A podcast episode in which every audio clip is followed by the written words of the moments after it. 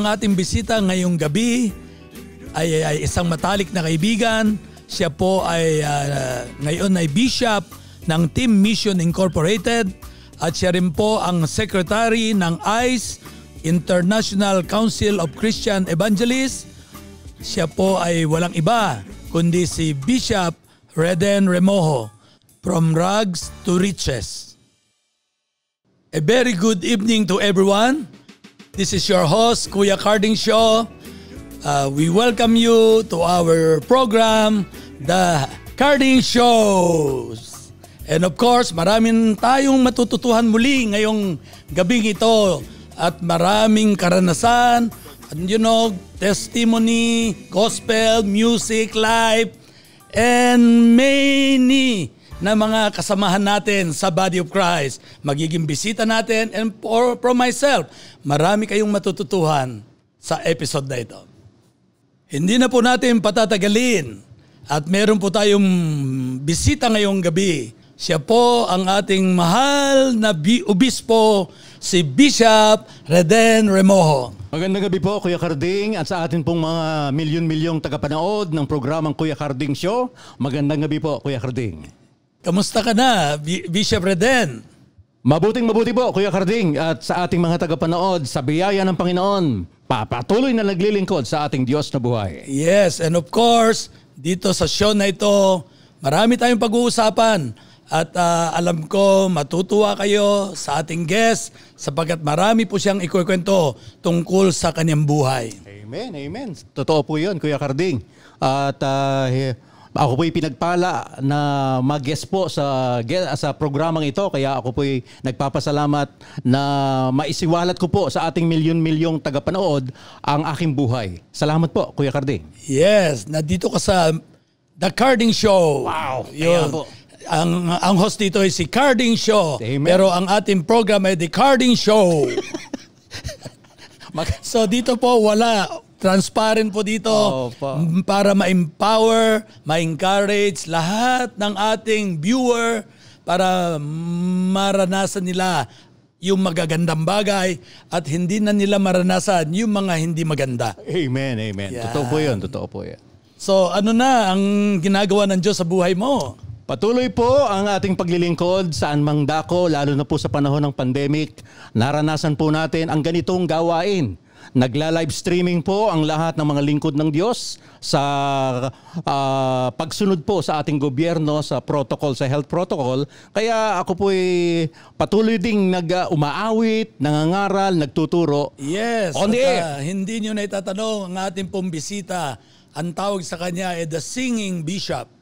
Yeah. Isang karangalan po Kuya Carding na mapasama sa The Singing Bishop katulad nyo po. Ay, thank you, thank you. Alam mo, dito sa UCAP, kailangan sama-sama tayo. Kasi ang musika at ang pag-ibig ng Diyos ang magbubuklod sa ating lahat. Amen, amen. Naniniwala po ako doon. Yes. So, ano na po ang inyong latest na ginagawa ngayon itong uh, itong mga panahon na ito na mukhang wala ng pandemic? Uh, ngayon po ay nagsisimula na po ang guesting natin katulad sa programang ito.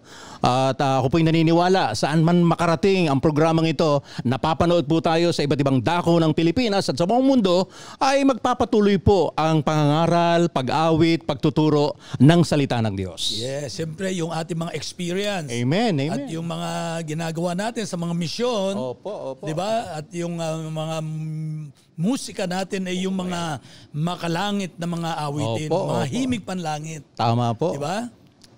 Dati yes. po kasi umaawit ako ng mga awiting makasanlibutan, pero sa panahon nga po ngayon, pag ako nire-requestan ng My Way, uh, Kuya Carding, eh, God's Way na ako ang aking kinakanta. Yes. Dahil ayokong uh, yung sarili kong pamamaraan ang gagamitin ko. Gusto yes. ko po yung pamamaraan ng ating Tamang, Diyos. Tama yan sinasabi mo dahil yan po ang ating tema ngayon. Amen. Yes. Amen lahat ng mga luma ay lumipas na. Well, puro bago na ngayon. Amen. Tama, yes. tama. So bukod po sa pag-misyon, sa pag-aawit, kamusta naman ang personal na life mo? Well, uh, dumanas nga po tayo sa mga problema sa ekonomiya ng ating bansa. Apektado po tayo doon. Pero mabuti po ang Diyos, Kuya Carding. Napatunayan ko po na hindi nagkulang ang mga anak ng Diyos Ayon nga po sa banal na kasulatan, ang matuwid ay hindi pababayaan at uh, hahayaan niyang magpalimos ng tinapay.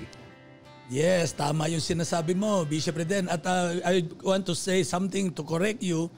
Itong pandemic na ito para sa mga anak ng Diyos, sa mga sumusunod sa Diyos, aba ay iba ang nangyayari. Nakita ko everywhere in the Philippines, lahat ng anak ng Diyos eh, lalong pinagpala. Amen. Bumukas ang mga doors of opportunity. Opo, opo. Kaya po, mga giliw na nakikinig dito sa The Carding Shows, grabe.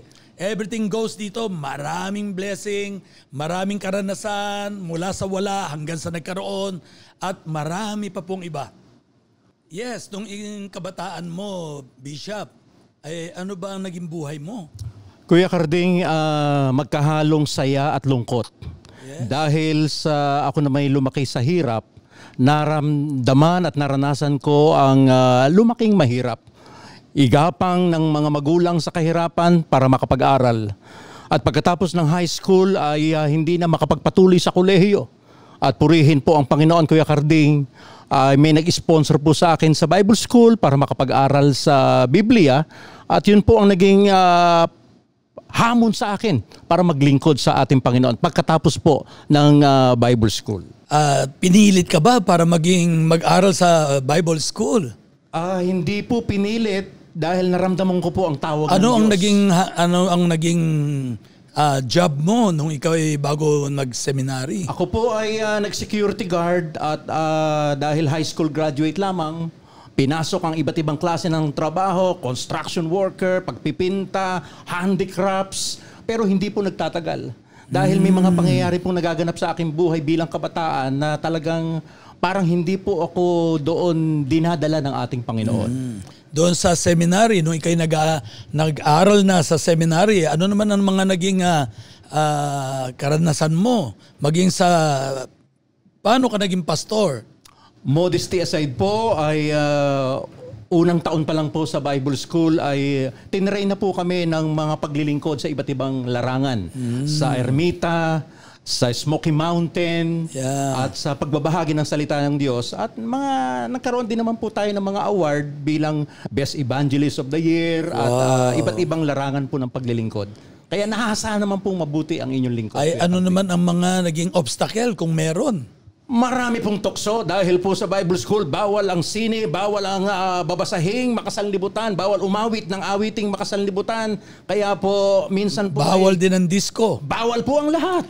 Kaya nga bawal po, manood ng sine. Bawal po ang lahat. Bawal mag-girlfriend. So, ah. ibig sabihin ay nung medyo nakakalabas po uh, every weekend, ay talaga pong hinihila ng kaaway.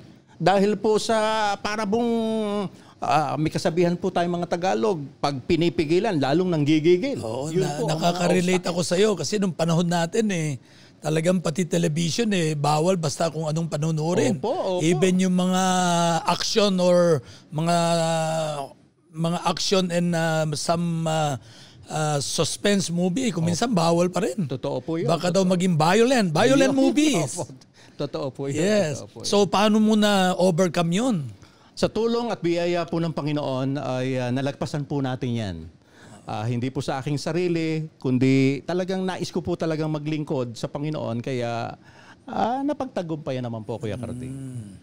So, ngayong ikay pastor na, uh, ilan, kailan ka ba nagpastor at ano ang naging uh, ano naging sekreto mo at ikay naging obispo na ngayon at bakit ikay naging matagumpay? Way back 1985 ay na-assign po tayo dyan sa Cavite sa Word for the World at pagkatapos ay na-assign po tayo sa Bustos ng 1988. Yes. So magmula po noon ay uh, nakapagtayo na rin po tayo ng mga churches dyan, mga outreaches dyan at 1996 sa bisa po ng Moral Recovery Program ng ating pamahalaan sa pangunguna po ng ating Pangulong uh, Fidel Ramos ay uh, nagawa rin naman po tayo na maging obispo sa Moral Recovery Program, Kuya Carding. Ay ngayon ikaw ay naglilingkod na sa Diyos, ay ikaw ay nag, may asawa na ngayon. Opo. At kamusta po. naman ang inyong mga livelihood? Ikaw ba ay sapat yung, uh, yung pagiging pastor? O meron ka din mga sariling hanabuhay? May mga supporters po tayo sa ating pong pag-awit. Nakakatuwa po Kuya Carding. Umaawit po tayo ngayon sa pandemic. Ay may mga nagpapadala po galing sa iba yung dagat at nais tumulong sa atin pong mga livelihood program sa church at sa atin rin pong kabuhayan sa pamilya. Kaya purihin po ang ating Panginoon. Ah, so, wala kang ibang hanap buhay or Meron po tayong maliit na printing press sa Bustos, accounting firm at ah, ah, yun po ang pinagyayaman po natin. Po napaka-humble tayo. po natin, Bishop Reden. Eh, Ginagawa mong maliit lamang pero accounting firm. At ang balita ko pa, ay meron ka pang resort na pinagagawa.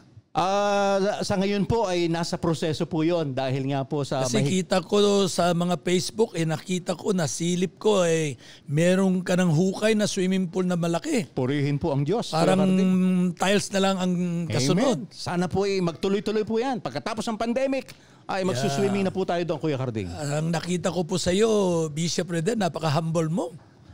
Sa At biyaya. ah, sa dami ng iyong mga mga livelihood o businesses, you're still so humble, serving God. Sa kabila po ng lahat ng paglilingkod na hindi po natin pinababayaan yung pagtatanim. At bumabalik po tayo sa lupa at ah, kinukultivate po natin ang lupa at marami na pong plantitos, plantitas Kuya Carding, kasama po kami ron. Kaya naglalagay din po tayo ng mga garden, mga palayan, mga maliliit lang naman po yung Kuya Carding.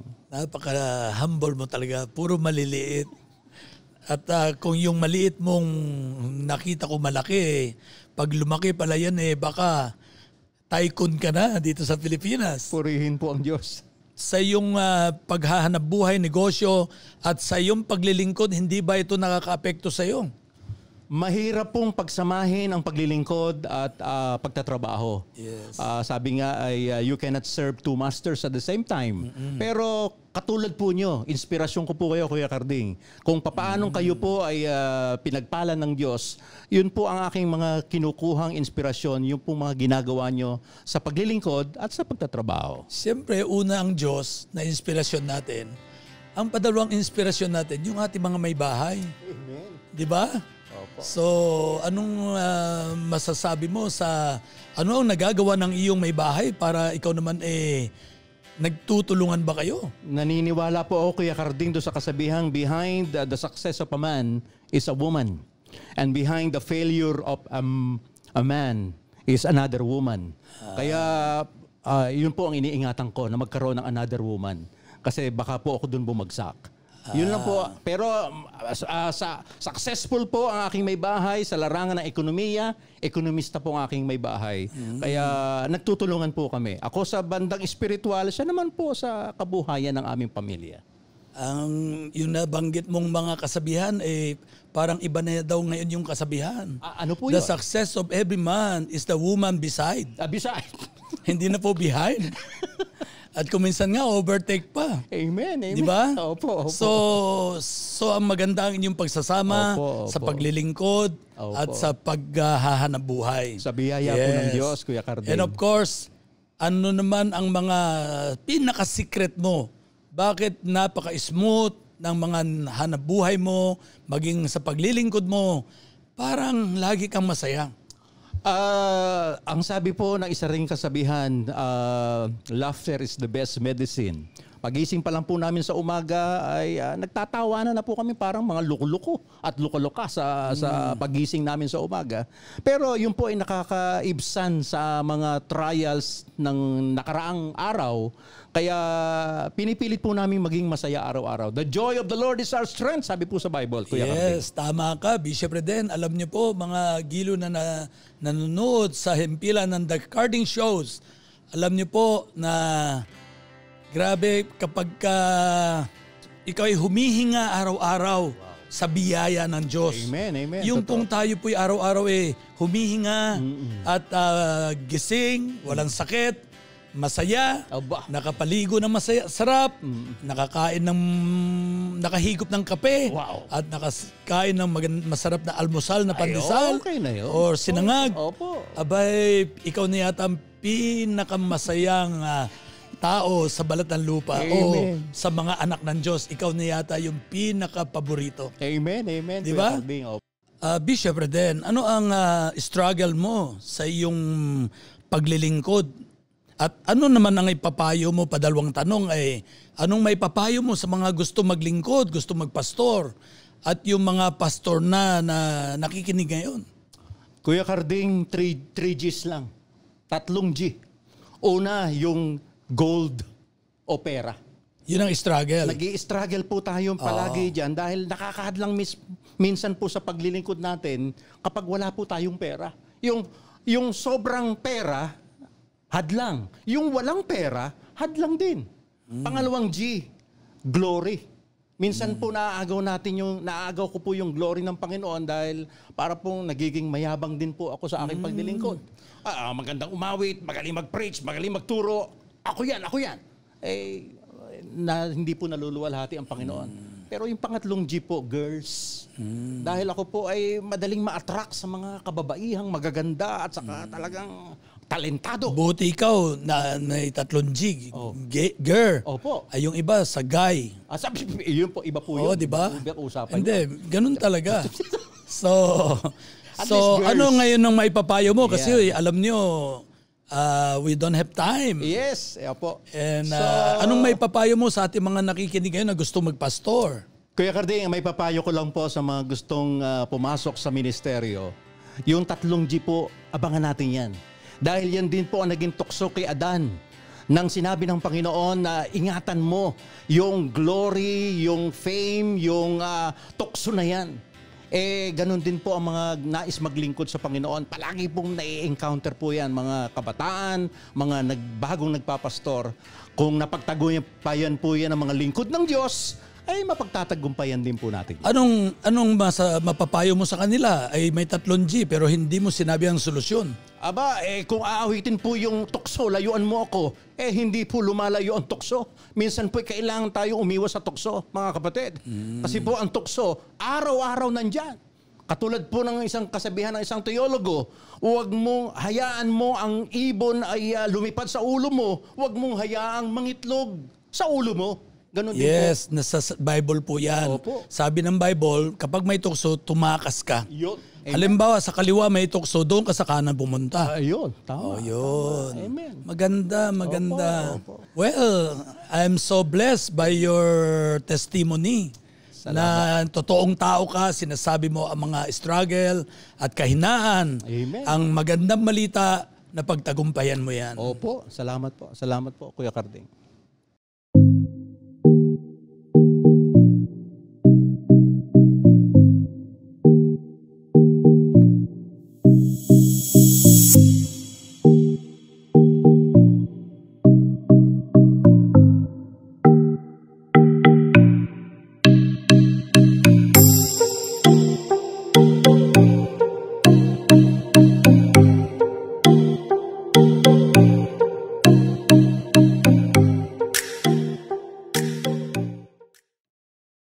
In relation sa ating pinag-usapan ngayon ni Bishop Reden Remojo, ay ito po ay babasahin ko po sa inyo ang salita ng Diyos. 2 Corinthians chapter 5 verse 17 to 21. When anyone is in Christ, it is a whole new world. The old things are gone, suddenly everything is new. All this is from God. Through Christ, God made peace between himself and us. And God gave us the word of bringing people into peace with him. I mean that God was in Christ making peace between the world and himself. In Christ, God did not hold people guilty for their sin. And He gave us this message of peace to tell people so we have been sent to speak for Christ. It is like God is calling to people through us. We speak for Christ when we beg you to be at peace with God. Christ had no sin, but God made him become sin so that in Christ we could be right with God. So sa sinasabi po ng talatang ito, ay tayo yung mga bago ng nilalang. Ang lumang pagkatao natin ay namatay na. bago na tayong nilalang kay Kristo. So kaya po yung ating pinag-uusapan na bakit nalampasan ng ating bishop ang mga tukso at mga struggle sa mundong ito.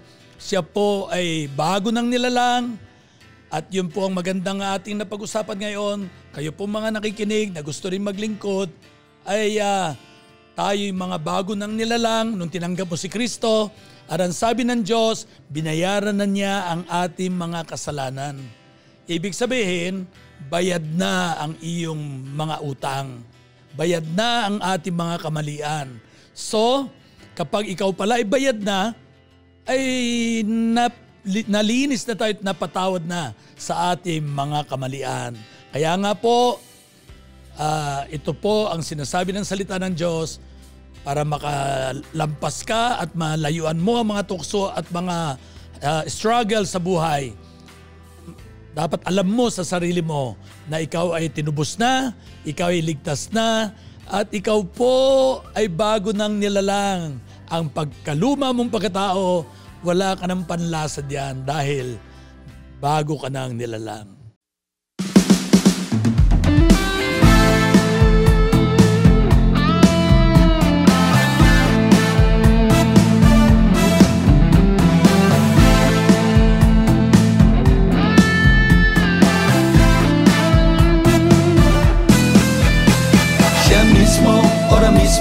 Lalapit sa'yo.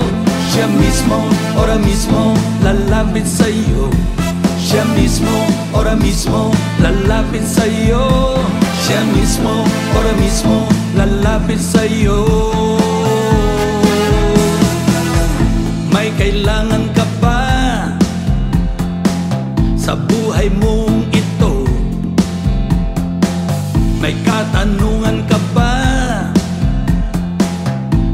matutuliro.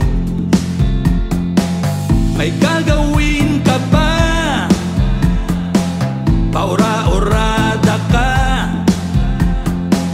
Saan ka pa papunta?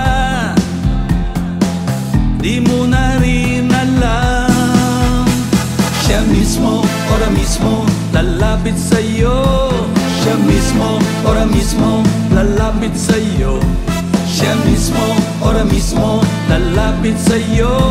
Siya mismo, ora mismo, lalapit sa'yo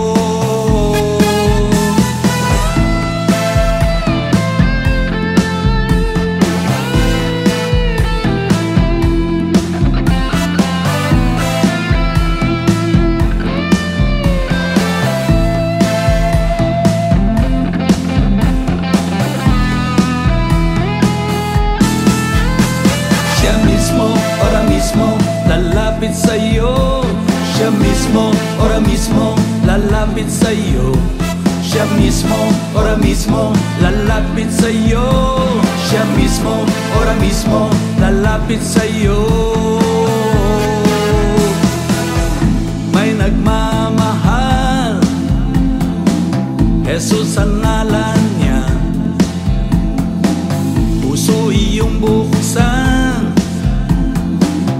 at siya'y anyayahan Magandang buhay. Iyong mararanasan. Walang hanggang buhay. Iyong makakanta. Siya mismo, ora mismo, lalapit sa'yo. Siya mismo, ora mismo, lalapit sa'yo Siya mismo, ora mismo, lalapit sa'yo. Siya mismo, ora mismo, lalapit sa'yo. Siya mismo, ora mismo, lalapit sa'yo. Siya mismo, ora mismo, lalapit sa'yo. Siya mismo, ora mismo, lalapit sa'yo. Siya mismo, ora mismo, lalapit sa'yo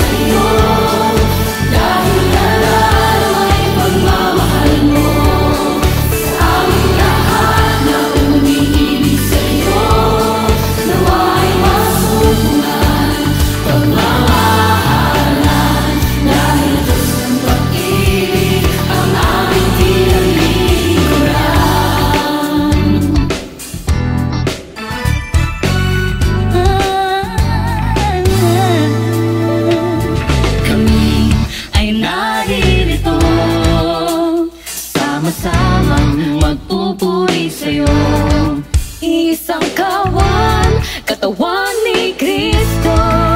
Mga tinubo ng isang